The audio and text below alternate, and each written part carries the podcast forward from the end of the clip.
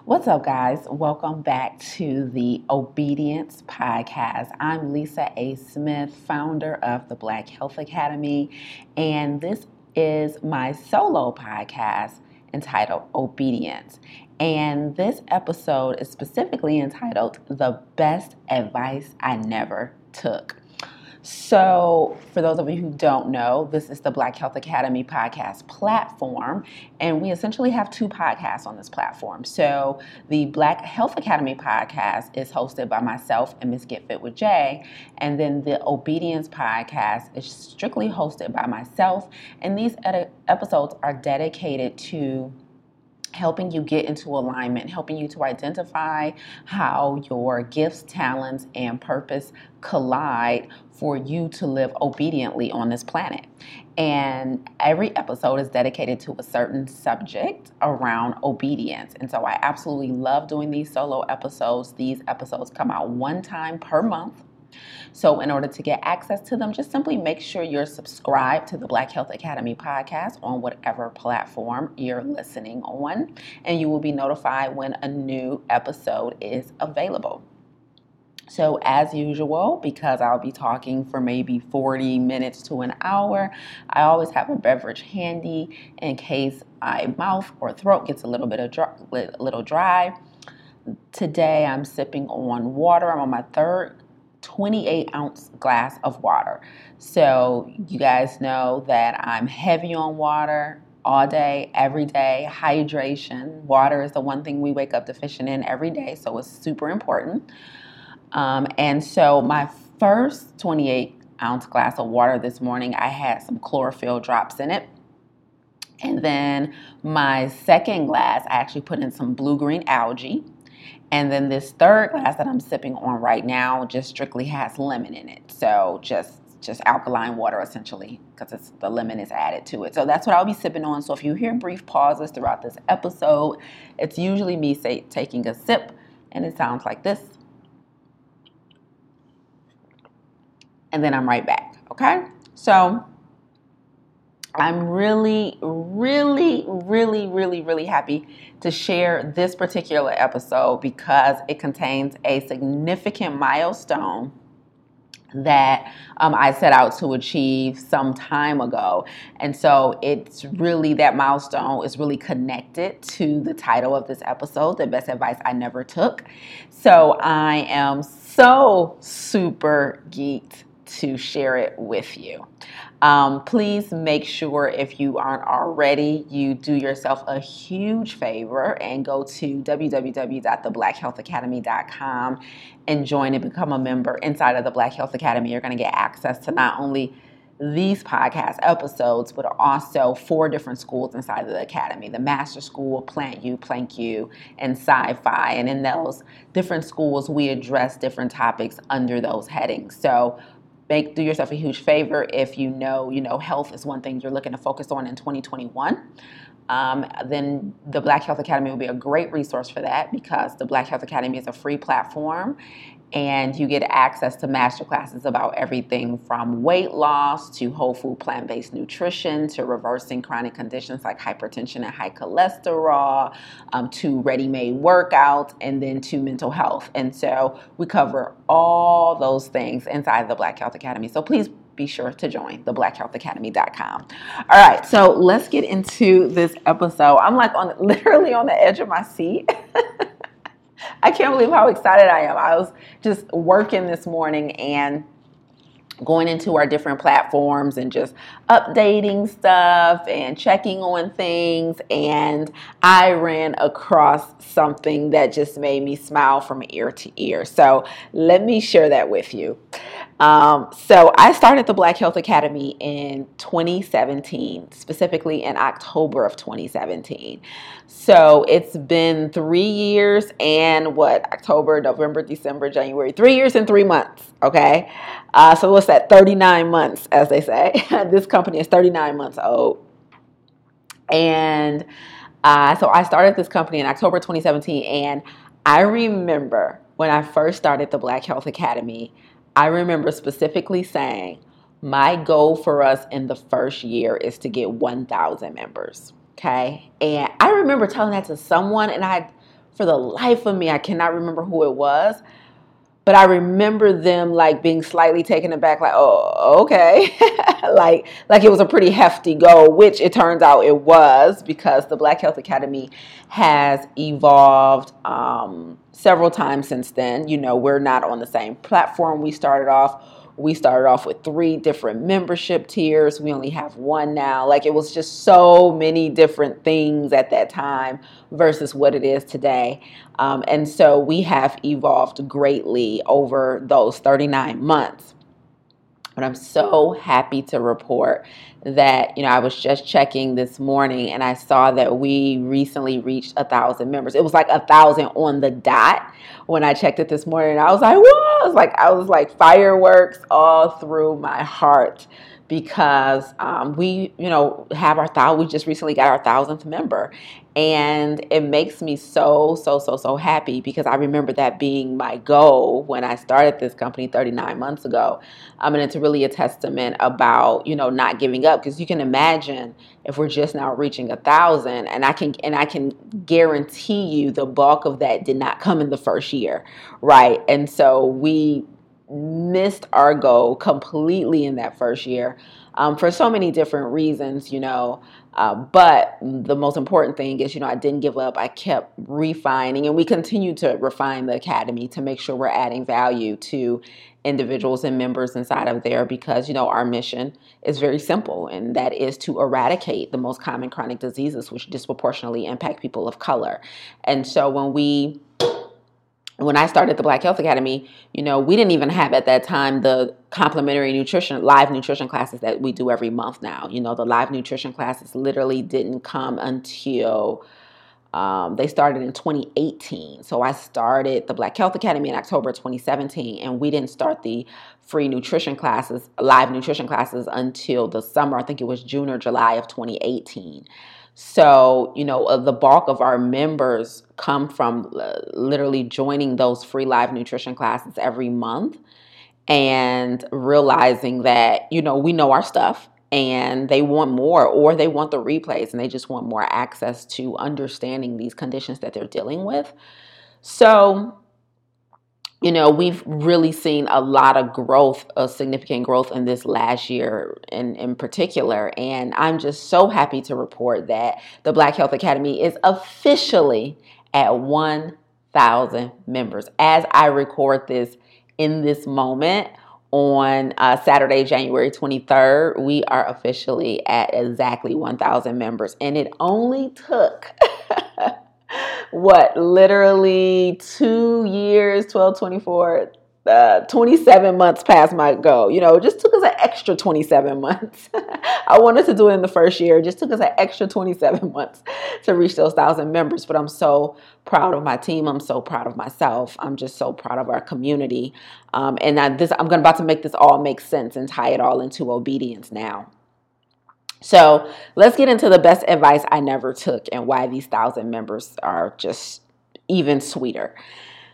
So when I first started going into, you know, deciding to make the transition into a career in health and wellness, it was, you know, because I had just kind of reached the peak of my health journey. When I say reach the peak, I mean like I had lost a significant amount of weight and I was really falling in love with this content. So I was kind of transitioning from it being all about me into making it about other people, i.e., turning it into a career. And I remember, you know, my first personal training job, I went to my boss at the time, you know, and I said, I want to start my own company. And I was wondering if you would be willing to mentor me. And he said yes, and he is a phenomenal person, and he was a phenomenal mentor, and I can still call him to this day. And um, you know, I remember building out my programs and thinking, you know, because I was starting a personal training company, but it was going to be a virtual personal training company or a traveling personal training company. Um, we were not going to have a brick and mortar. Had no desire to have a brick and mortar. I still don't to this day. I toil with the idea every now and then, um, and who knows. But you know, still to this day, you know, I don't have a brick and mortar, and so. I remember going to him, and one of the conversations we had was really about you know, who I was marketing to and, you know, how I was putting myself out there, right? Um, and I remember the, a piece of advice that he gave me that turned out to be the best advice I never took was you know, if you're relying on black people to make money in your business, you you basically never will. Okay? That was the piece of advice. Like you are going to have to have clients and customers of multiple races, you know, um, multiple statuses in order to be to have financial success, right? And I remember that advice taking me aback slightly.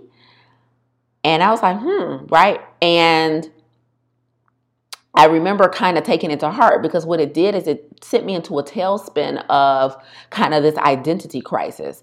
Because not only did I hear, you know, you can't just service black people if you want to eat. If you want to feed your own family, you can not only have black people as clients, is what he was saying, right? Um, so not only did I, did I hear that in plain words, but what I also pulled from that was, you know, you and I might have made this extra part up in my head, but it's what I took from it, which was, you know, maybe I need to also be careful about making it clear that this is a black owned business, that this is a black ran business. And I know so many startup, black startup entrepreneurs deal with this identity uh, crisis in that should I be public about the fact that I'm the face behind the brand? And I I had that issue in the beginning, and I initially made the decision not to be. Um, not with the Black Health Academy. The the company that I'm specifically talking about, that it was the traveling personal training company and everything, was my very first company, which was uh, professionally fit. Well, it was originally called Fit Camp 360, and so I decided, you know, I was like, oh, I don't know if I want my face plastered everywhere as the founder. I just want people to join Fit Camp 360, or we eventually started doing business as professionally fit. And, you know, it really, because I had that in my mind, like, okay, if I want to be successful, I don't know, I can't just rely on a black clientele. And um, that that also means to me that I need to be careful about making it clear that this is a black owned business. And so what happened was, you know, I really started, I was really uncomfortable for a while. Like, okay, eh, you know, marketing materials, website, you know, speaking engagements, right? Like, I'm like, okay, the logo shouldn't have pictures of people, the website, let's just focus on health, let's just focus on, let's not focus on what the end user looks like. Let's just focus on, you know, the results that we can get. And it, you know, and it really took me a while to get comfortable with being the face of any of my brands now. Um, but I've fully leaned into it since. But so before I get into, you know, why this is the best advice I never took, I have to back up a little bit and say, um, I did kind of take this advice, you know, because I developed uh, two limiting belief systems, right? So, two limiting belief systems came with that advice, right? The advice was, you know, if you're relying on Black people to eat, to make money, to be, to gain financial freedom in your business, you you won't achieve it just only having, you know, Black clientele. And so, from that advice, um, I developed two limiting belief systems about my business and my and about my ability to be successful in my company. The first was that black people are broke, right? So that was the first that, that to me that's what you know this piece of advice was saying in black and white. Like if you're relying on them to make money, you're not going to make it because they don't have it, right? And so that was the first limiting belief system that um, seeped into my into my brain. The second was they don't value health right? Um, now, which also can just be translated to they don't value what I'm selling, right? So, two built in assumptions came with this advice Black people are broke and they don't value health, right? Because you had to be saying one of those two things to tell me I'm not going to be successful in business with a black clientele. Either you're saying they don't have the money or they don't value what I'm selling, right? And sometimes both, right? So, those are the two limiting belief systems that grew out of this. And understand that this is all hindsight, right? I'm able to articulate all this now after going through it, like after acknowledging that though that that advice really impacted me in a significant way. And still to, to this day, I think about it a lot. Um, and, you know, being able, now that I've overcome both of those limiting belief systems, you know, I can look back and see how they impacted my ability to thrive professionally. But again, I'm saying this oh, is strictly hindsight, strictly hindsight. This is just one of those lessons that I had to learn, you know, after going through through getting over them, okay?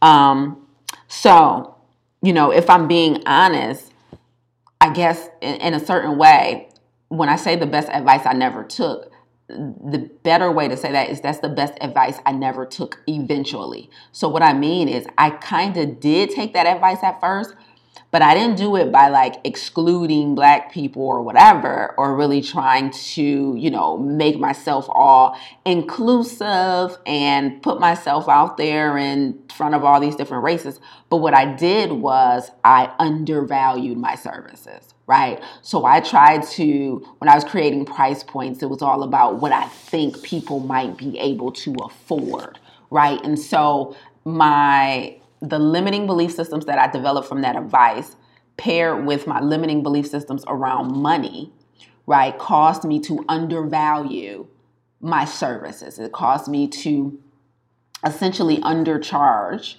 for my products and services based on the value that I was giving. Okay.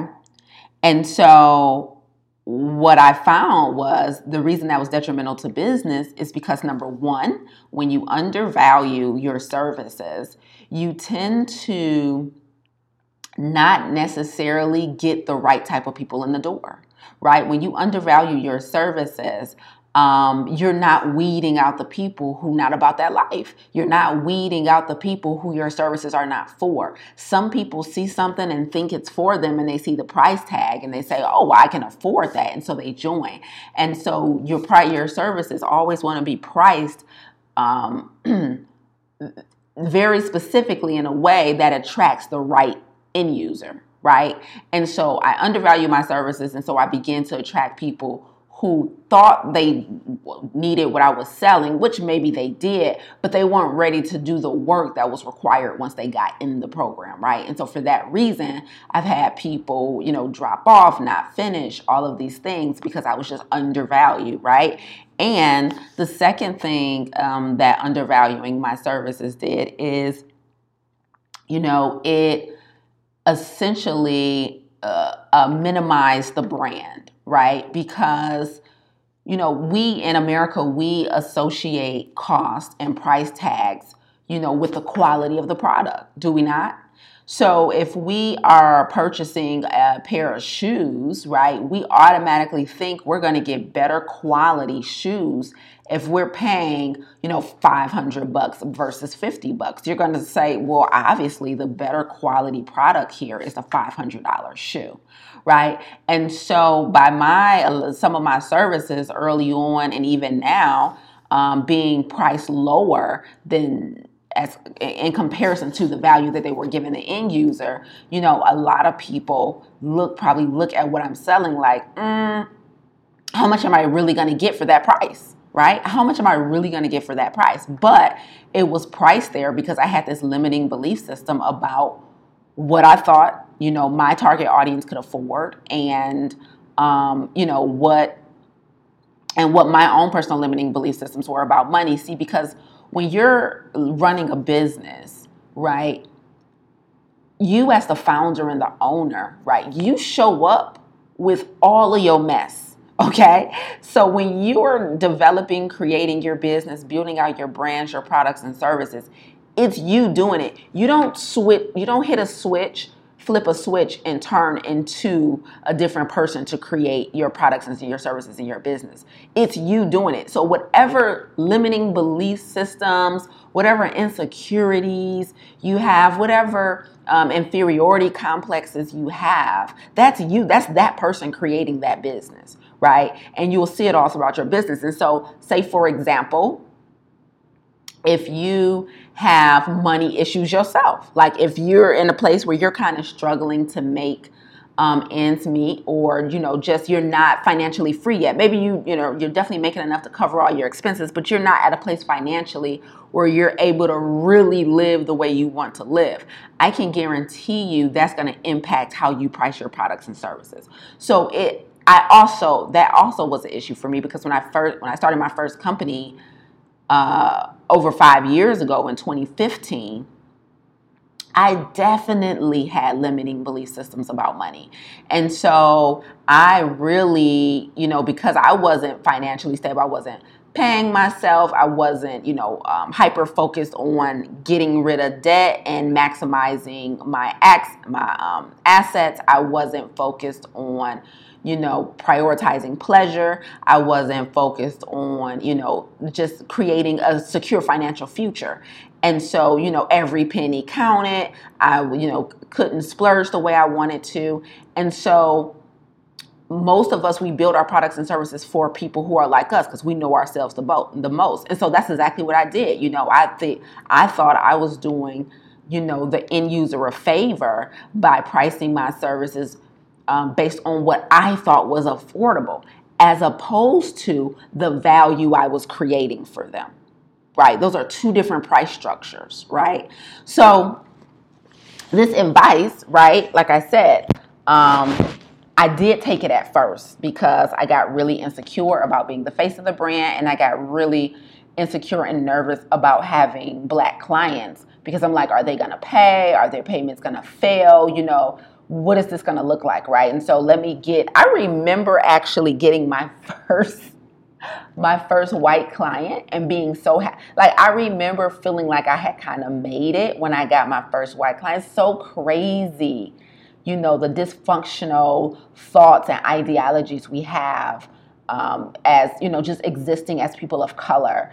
But I have become one of those person who value whiteness, you know, over blackness period. Like I was like, I remember like getting my first white client and thinking like, oh yeah, you know, I'm in there now because you know white people are noticing my brand and my services, and you know, I that means I made I completely devalue my own people.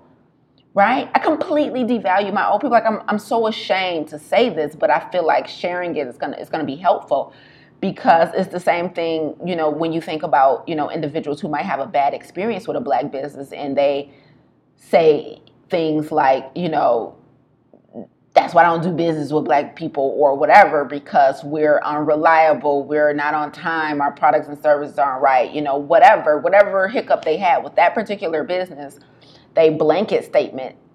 Uh, they make a blanket blanket statement and apply it to black businesses across the board, right? And you know, don't want to give us a second chance, and all of these things that comes with, you know, having a black business. And so, you know, I did the same thing. So I was just thinking like, oh, white business means I made it. It's just so dysfunctional and crazy when that's not the case at all. Like that's not the case literally at all. Like I know I do not value whiteness over blackness anymore, but that's really, you know, a symptom of white superiority and white privilege, right? That is a byproduct of white privilege that coexists in the culture in which I live, right? Because in in culture in general, whiteness is perceived as a better quality. You know, you're more likely to be perceived as better qualified. You're more likely to have more um, disposable income, you're more likely um, to get away with what, with much more just because of your whiteness. And so, you know, for a lot of black people, that seeps into our subconscious unknowingly,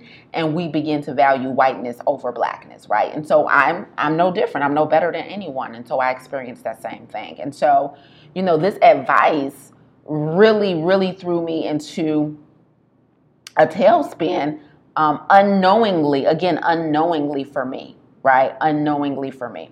Okay, so let me let me bring this bring this forward now because um, it's the game has changed. Okay, the game has changed, honey. Sip, sip, sip. So, um, you know, as I mentioned earlier, here we stand on, you know, Saturday, January 23rd, 2021, with 1,000 members inside of the Black Health Academy. Um, so when I reached, uh, started reaching a place of mental maturity when I where I was able to um, dissect and you know, first of all become self-aware that i held these beliefs. That's number one. Self-awareness is always the first step in changing. Um, and so once i was able to become self-aware that i held these beliefs you know the next step was to you know understand how to unravel them and move and operate differently after evicting those beliefs right? Those limiting belief systems. And I'll tell you the thing that helped me to begin to unravel that belief system that, you know, I can't have a successful business if majority of my clientele is black people is evidence. I'm gonna be honest with you. It was evidence. It was literally evidence. It was, you know, I running my business, just doing my day-to-day thing, and the majority of the people that were coming to me were black. Period. It wasn't because I was, you know, aiming for black people. It's just who was attracted. We're attracted to our tribe. We're attracted to people who look like us. We're attracted to people who we think can relate to us, and so for me, it was black people were attracted to me, and so just you know, ninety eight percent of my business was black people, and they were paying, honey. They were paying, like they were paying my prices, and their payments were not failing, and you know, we were starting. I was starting to get some some financial momentum in the company, right? Um, now, one caveat to that, to that I'll say from a business standpoint too, you know, if, if you never get any objections about your price point, you might be, be priced too low. And I talked about that earlier. Like I was underpricing my services, right? Based on the value that we were delivering. And so, you know, but, but black people were paying. So I had a, a roster of clients, right? One-on-one clients, you know, course clients, whatever you know, nutrition coaching clients, personal training clients, you know, all these services that I was offering. And um, they were mostly black. And I, the business was sustainable. Like I got to a point where I was able to go full time entrepreneur, not working for anyone, and pay my rent at the time. Like I was able to pay my bills. I'm like, wait, wait. So what ended up happening is a little bit of cognitive dissonance, right? I'm like, okay, he said that if I want to make money in my business and feed my family and be successful. I can't rely on black people. However, I'm feeding my fun, my family and I'm getting successful and I'm paying my bills and I'm able to take a trip every now and then. And all my clientele is black, right? And so the, the it started, the advice started clashing with what was happening in real time. Okay, so that's the first way in which I was able to begin to unravel this limiting belief system and then disassociate from it is that, you know, evidence that the opposite was true, right? Evidence that there was another theory out there that may have been more accurate, right? And so that self awareness was huge. Um, and so, what the next thing that helped me get rid of the limiting belief so, first, it was evidence of the contrary, okay? So, evidence of the contrary. Um, and then the next thing was, you know, how um, current events. So essentially, how the world started evolving when Trump came into office. So when Trump, you know, got into office in 2016, and you know, again, I had just started my first company in 2015, the year before. But there really, that's when I, you know, a, a huge divide started coming between, you know, certain people because, you know, Barack was leaving, Trump was entering, and it was just like this really blatant division where you know you had like this black president this black first lady and then you had like trump who started bringing out the white supremacists from like the darkness and the shadows right? And we then saw throughout his four years in office how it just became even worse and exacerbated that right? And so I had a revelation when, you know, during Trump's uh, presidential campaign um, about who I wanted to serve. Because what I saw in my mind was like a, like a little mini revolution happening. But then what I also saw was like, okay, to be on the front lines of this revolution and for us to work hard to retain our rights, to retain our civil rights, our natural human rights, and all of this um, in this country, we're going to have to be a part of the revolution. But we can't do that overweight. Period. That's what it was. Like, we can't do that with hypertension. Like, you can't march being morbidly obese. Like you can't protest in whatever that looks like for you. Like you can't be an activist and be dealing with a chronic fatigue syndrome or you know autoimmune disease. So I'm like, okay, okay, okay, okay, right? I'm like, let me let me make this make sense. First of all, you know, I'm got black people and they're paying and I'm making money. Second of all, there's clearly something happening in the country. Like the it was like some slow rumbling, you know, right under the surface. And then, you know, when he got in office and continued to be in office, it exploded. But there was rumbling during his election, his campaign. And so I saw like, okay, we have to be ready, right? We have to be in a position to be ready. And my form of activism is literally getting the frontliners ready, right? My form of activism is not going out in the middle of the street and marching with a picket sign. I've done that and I will randomly join a march, but I don't look for them online. I don't lead them. You know what I mean? I don't need to grab a mic and speak in front of the people about the revolution. My form of activism is working in the background and literally being the health coach for the frontliners. That's my form of activism. So I saw that issue. I'm like, man, these at that time, you know, um, black women were the fastest growing demographic of entrepreneurs in America. And what I knew from studying those statistics was that the majority of black owned businesses only have one employee. Okay. So, what I deduced from that particular statistic was that if that one that one employee, which is the founder, um, is not healthy physically, emotionally, mentally, then the business crumbles, which does what? Puts us at an economic disadvantage because we're at an economic disadvantage if these black owned businesses cannot survive because of the health of the founder because most of them have one bit one one owner one um, employee which is the founder at least for the couple first couple of years at first right um, and so I saw a problem. I was like, okay, let me make this make sense. We're the fastest growing demographic of entrepreneurs, yet we are also 75% of us are overweight or obese, right? We're also leading the numbers when it comes to hypertension, um, type 2 diabetes, and you know several other chronic conditions. So I'm like, whoa, this doesn't make sense. Those two, those two t- statistics cannot be allowed to collide,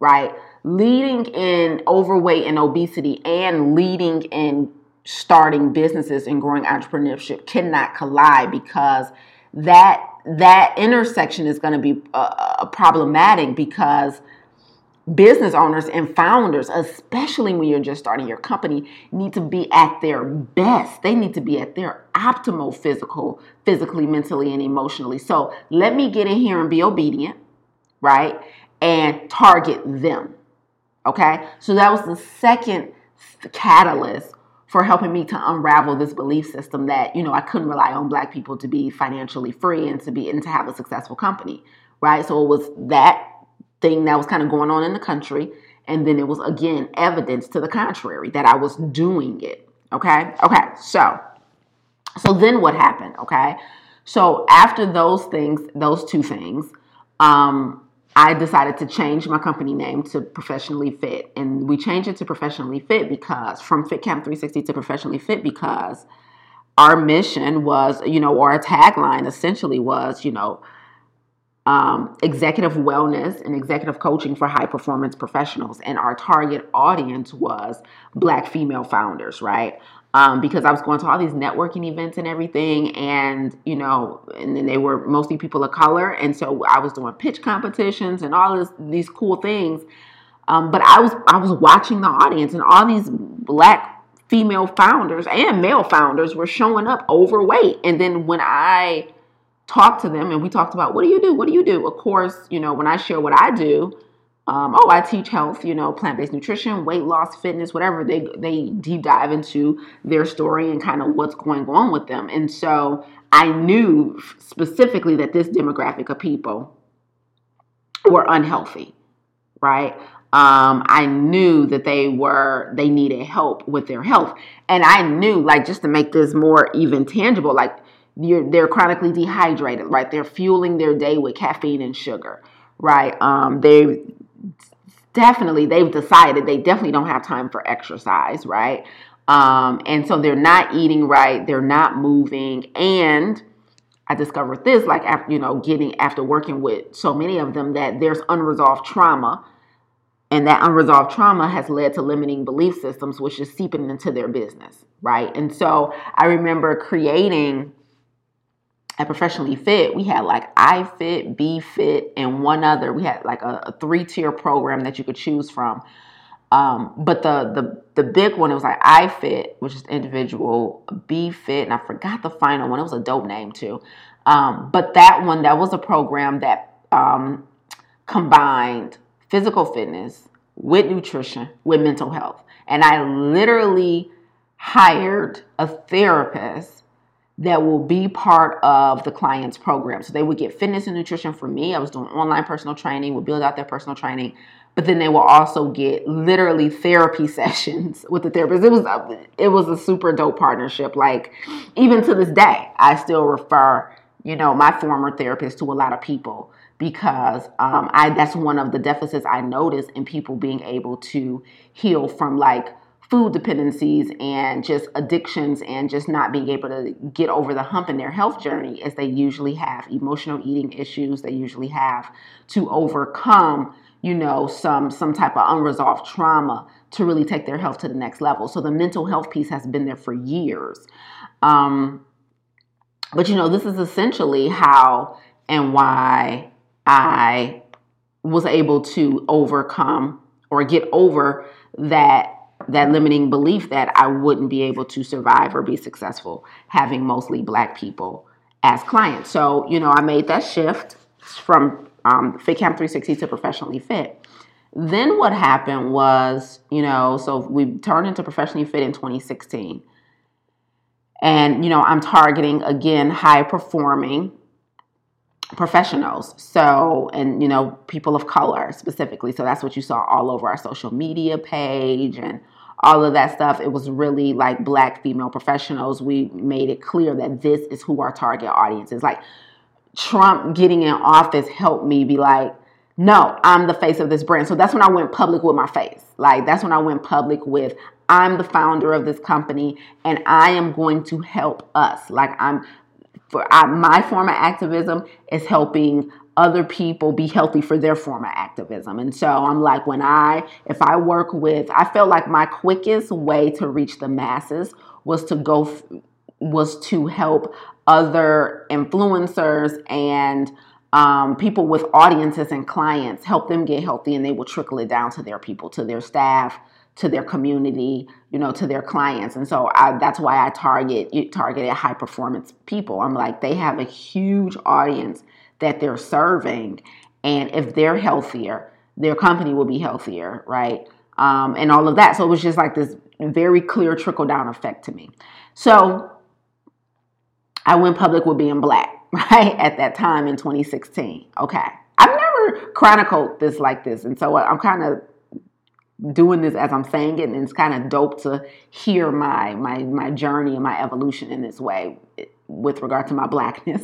But anyway, um, okay, and so I literally in 2016 as I'm working professionally fit, what began to happen was I began to notice that I was getting, you know, inquiries from individuals who weren't necessarily high performing professionals. They might have been low or middle management professionals, just trying to lose a little weight. Like they're not trying to make a huge splash in the world right now, right? They're like, listen, I just need to get my blood pressure down. I just need to, you know, I need to get this cholesterol down. Or I just went to the doctor and my doctor said I'm pre diabetic, pre hypertensive. You know, I'm showing some markers for this autoimmune disease or whatever. And I'm just trying to do that. I don't need the therapy. I don't need, like, I just need help with getting the foundations of health. Like, help me stop eating this junk. Help me understand more. I'm going, maybe I, I just want to learn a little more about what a plant based diet is. Like, I'm not trying to make a huge splash right now. Like, this is just for my personal health. You know, maybe my husband, you know, but just, just, and so I was like, okay, okay, working with these, you know, high performing professionals and these C suite individuals is cool, but it's not reaching the masses fast enough.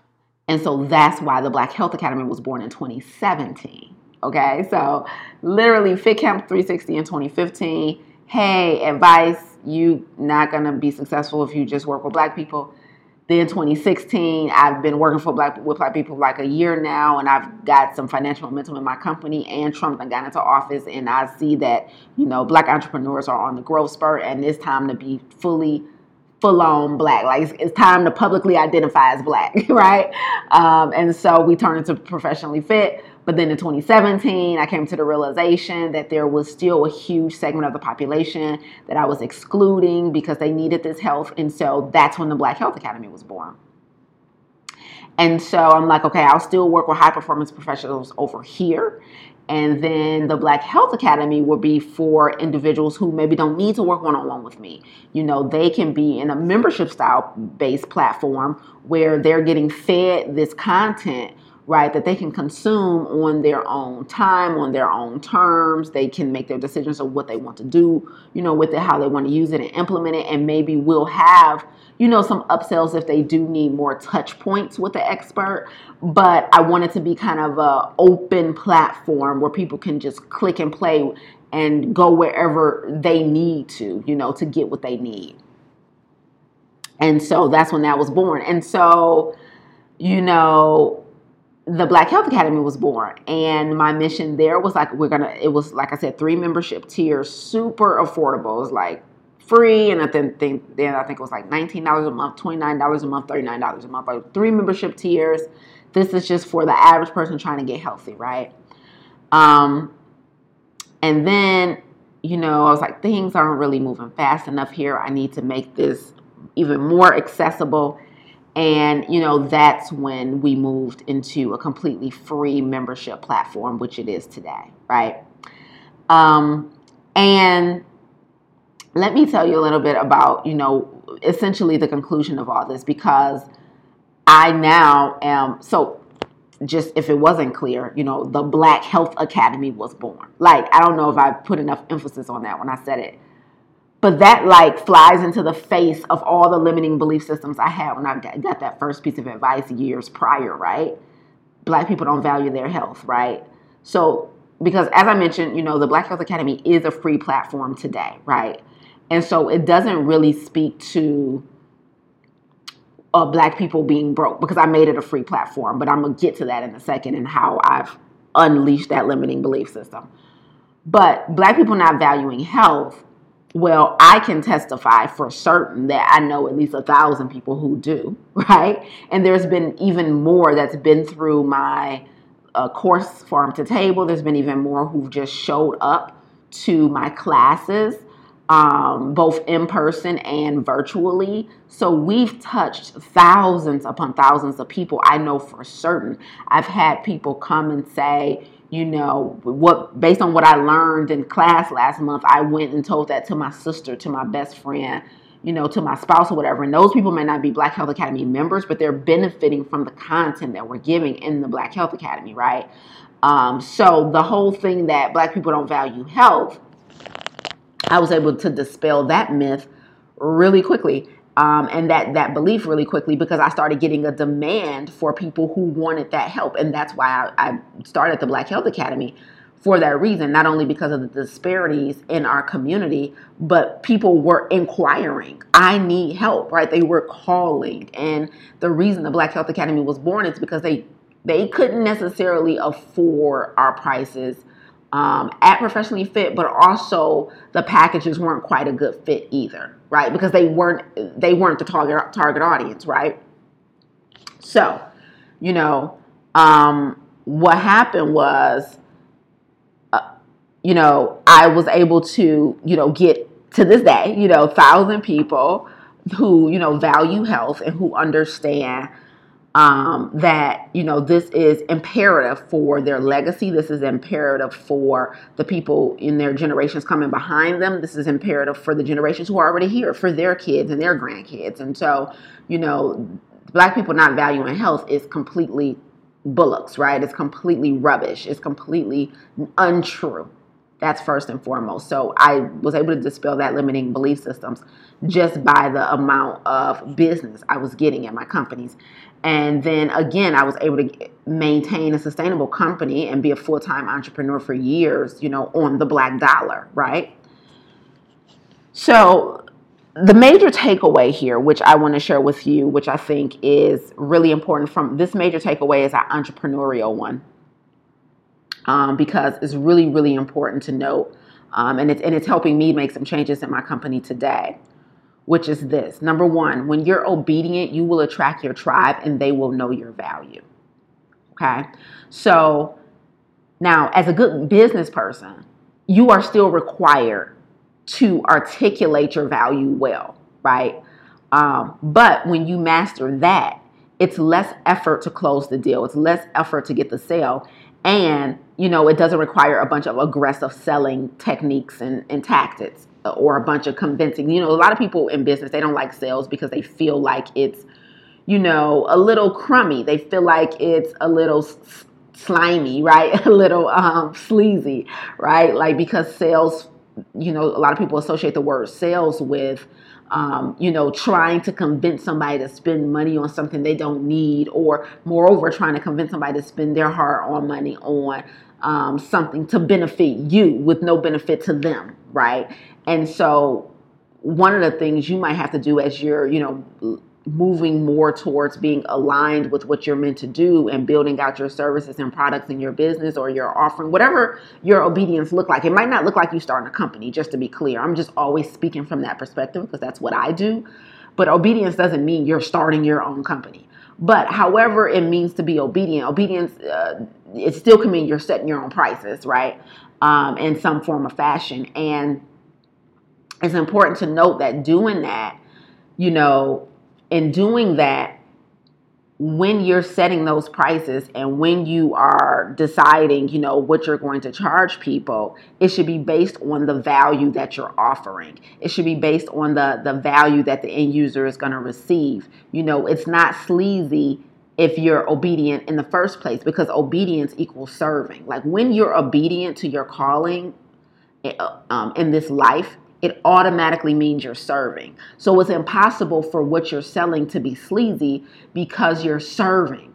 You it's you don't have yourself in mind. You have the benefit of that customer in mind, right? And so I know I'm in alignment. Like I know I am in my bag with health, right? Like I know that.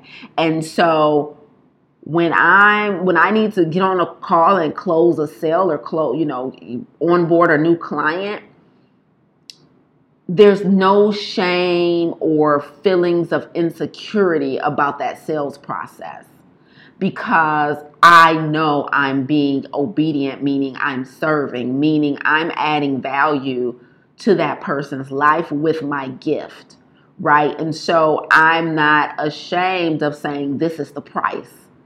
And can are you ready with your credit card information?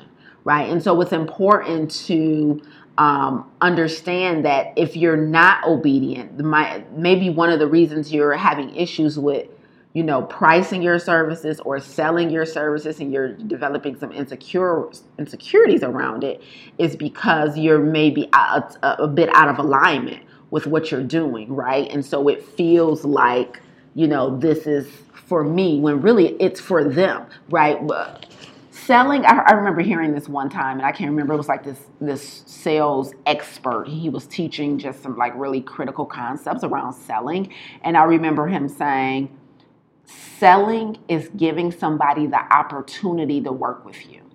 They get the privilege to work with you right? And this has nothing to do with ego but it has everything to do with you know you know you you know your stuff. You're coming with your game. This is their opportunity um, to work with you. And I think sometimes with selling, we feel like the the customer's doing us a favor, but no, you're doing them a favor, right? So you need to reframe that, right? So that's number one. Like I had to evict that limiting belief system around whether or not black people were going to pay for my stuff because you know i'm showing up with the talent right and they're going to benefit in these ways right there's the value is going to be attached to this price tag it's not just me my, my prices are not based on my personal monthly expenses right? There's a small aspect of that in your pricing structure but my pricing is mostly based on the value that the end user is going to receive. Now one thing you may or may have noted not noticed um, in these last 49 minutes that i've been talking is that i never said the word worth.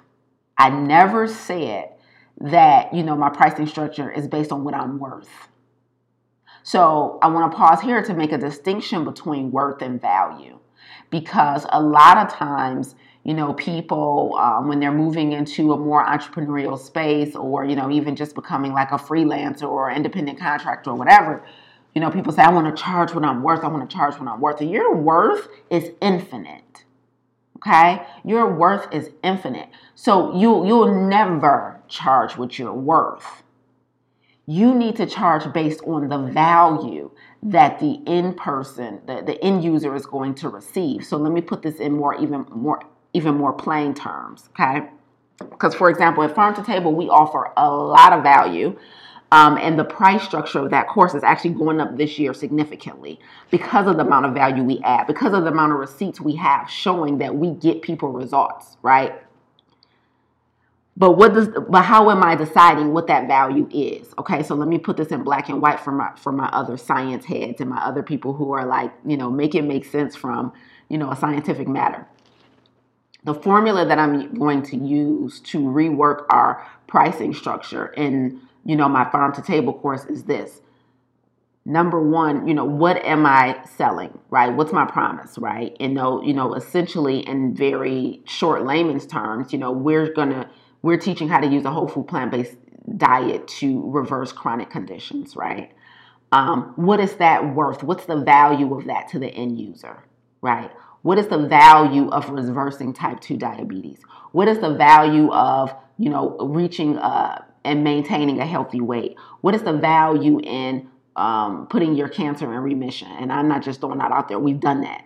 Um, what is the value in reversing high cholesterol, heart disease, you know, chronic fatigue? What is the value in that? Right. And so, how do I determine that? Well, one, you know, I, I did some research on what is the average amount that a person is paying annually on just prescription drugs and, and doctor's visits to treat those chronic conditions, right? All right, now we're working with some real tangible numbers based in, you know, something that really makes sense and not just what I feel like I'm worth, right? Um, what is the average time loss? Like, how many years do, is shaved off a person's life typically on average when they're diagnosed with type 2 diabetes, right? Or when they're diagnosed with breast cancer, or when they're diagnosed with you know, an autoimmune disease or when they're diagnosed with obesity, right? It's very rare to see a senior citizen that's obese. I mean, like, do are people making it to their 90s obese? More than likely not. So I have I have research that I can do that literally helps me decide what the value is on what I'm selling. Okay. And so once I have those numbers and I come up with a new pricing structure, I'm then able to and then I need to go back to the notebook and make sure I'm able to articulate that. So I have my numbers. I know what val what helping somebody reverse these conditions is worth. Helping somebody, what is it worth to help somebody prevent these conditions in the first place? Whoa, right?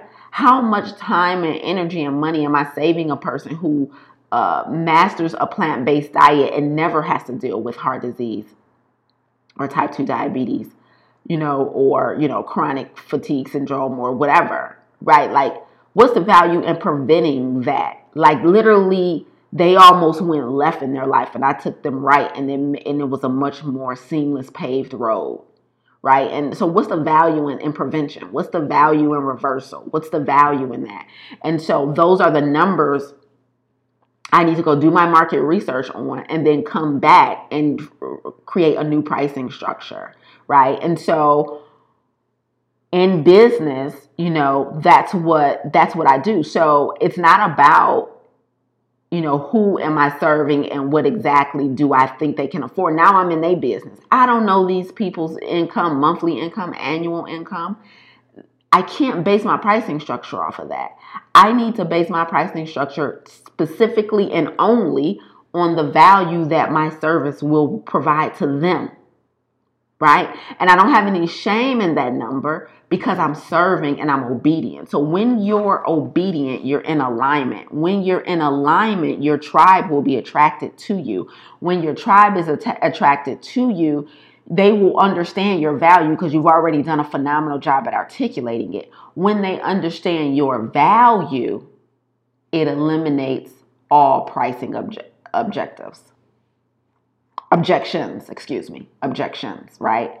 So, because I'm going to do such a good job at articulating my value, when somebody sees the price tag of farm to table later this year, right, there aren't going to be any objections right? It's, maybe they have it now, maybe they don't, maybe they need to go on the payment plan, but they're not going to question is this thing worth this price because I've already attached the value to it. And so I'm not worrying about, you know, black people um, being able to afford my services.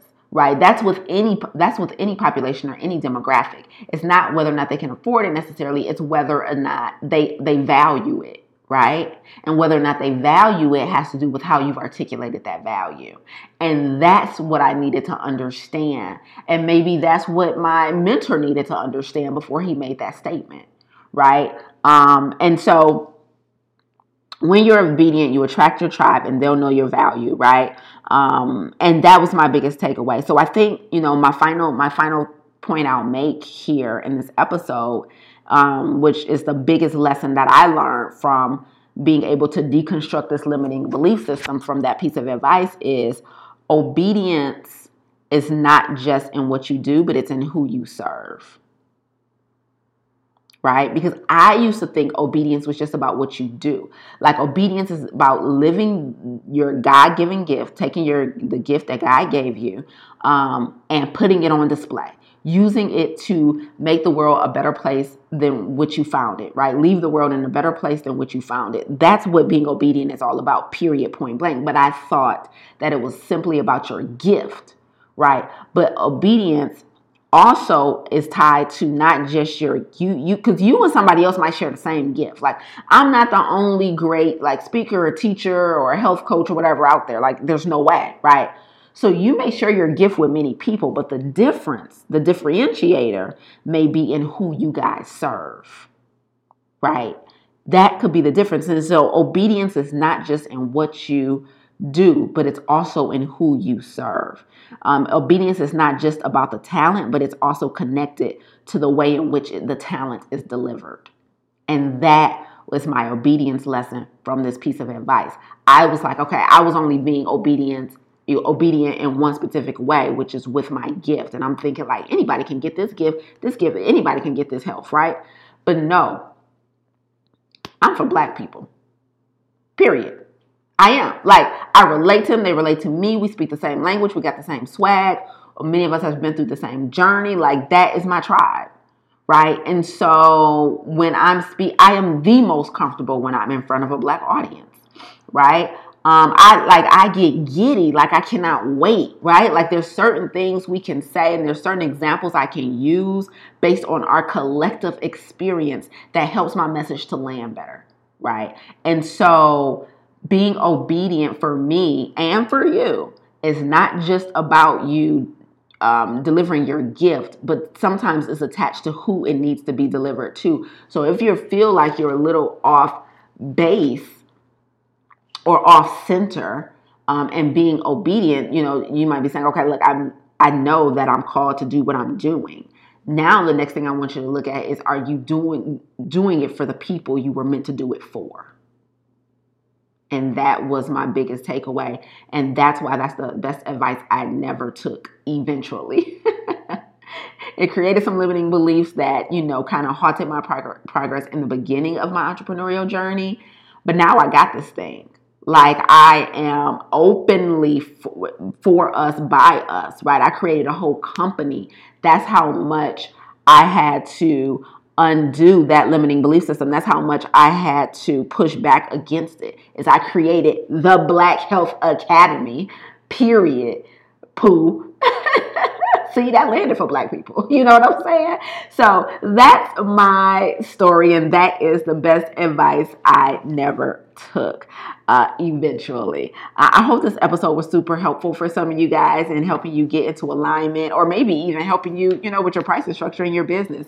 Uh, for those of you who are currently taking uh, farm to table, who have graduated from farm to table. You got in good, honey, because the price tag is going up this year as we restructure some things. We've added so much to the course. Um, and so, and it's so much value. Like, I can't deny the value. And so, I just want to drive home the point that, you know, our pricing is now going to be a little more aligned, better aligned with the value that we're giving our students. Um, and you know, and, it, and, it'll, and it'll be perceived differently because of that price structure as well, right? Like I talked about earlier. So just evolving as entrepreneur, just evolving as a person of color. Um, and evicting those limiting belief systems. And one thing I didn't circle back around to that I'll say before officially closing is, you know, I got financially savvy, right? You know, several years ago, I began investing and just starting my own personal portfolio and diversifying my portfolio and this year, um, more likely this year, I'll you know be purchasing my first income property, and so you know just becoming financially free to help me break the chains of my own personal financial limiting belief systems, which then allowed me to charge differently too. I wasn't thinking that everybody's financial situation was like mine, which was struggling. um, and so that shift, so getting healthy in my financial life helped my business too, right? Because it stripped away you know, you know, I all because I was in a position where I had the first thing I had to look at with everything was a price tag. What's the price tag? I felt like that's what everyone else was looking at first too, and that's not the case. That's that's you, right? That's you bringing you to the business, right? Um, and that's not always the first thing everyone's looking at. Some people are looking for what are my results? What's the promise? And can you give me what I'm looking for? And I'll pay whatever you ask, and if you can guarantee me that, right? And so I had to take my own personal limiting beliefs out of the equation and you know help myself to restructure pricing in that way. So listen is this is this was a big growth. Listen help me celebrate 1000 members y'all. Send me a line shoot me an email admin at blackhealthacademy.com or just put click the link you know here in the show notes um, we're going to post it. Make sure you guys are following the Black Health Academy on Instagram. Those 1,000 members are not reflected in our Instagram followers uh, per se. But listen, we're still growing this thing, and I am so excited that I finally reached my goal of 1,000 members and counting. Just to be clear, like we ain't shut the doors, it's just 1,000 and counting. And um, just proving that, you know, we value health um, and you know, people in black people invest in their health. You know, 99.9% of our students in farm to table over the last four years have been black. And so, again, right, people are paying money to come get this health. Um, and they want it from somebody who looks like them. I've heard that. That's not me guessing. I've heard that. Like, I'm so happy to be in a class with individuals who I feel like, you know, I can relate to and they can relate to me. So, you know, I set out to solve a problem and, you know, I am proud to say we're doing just that.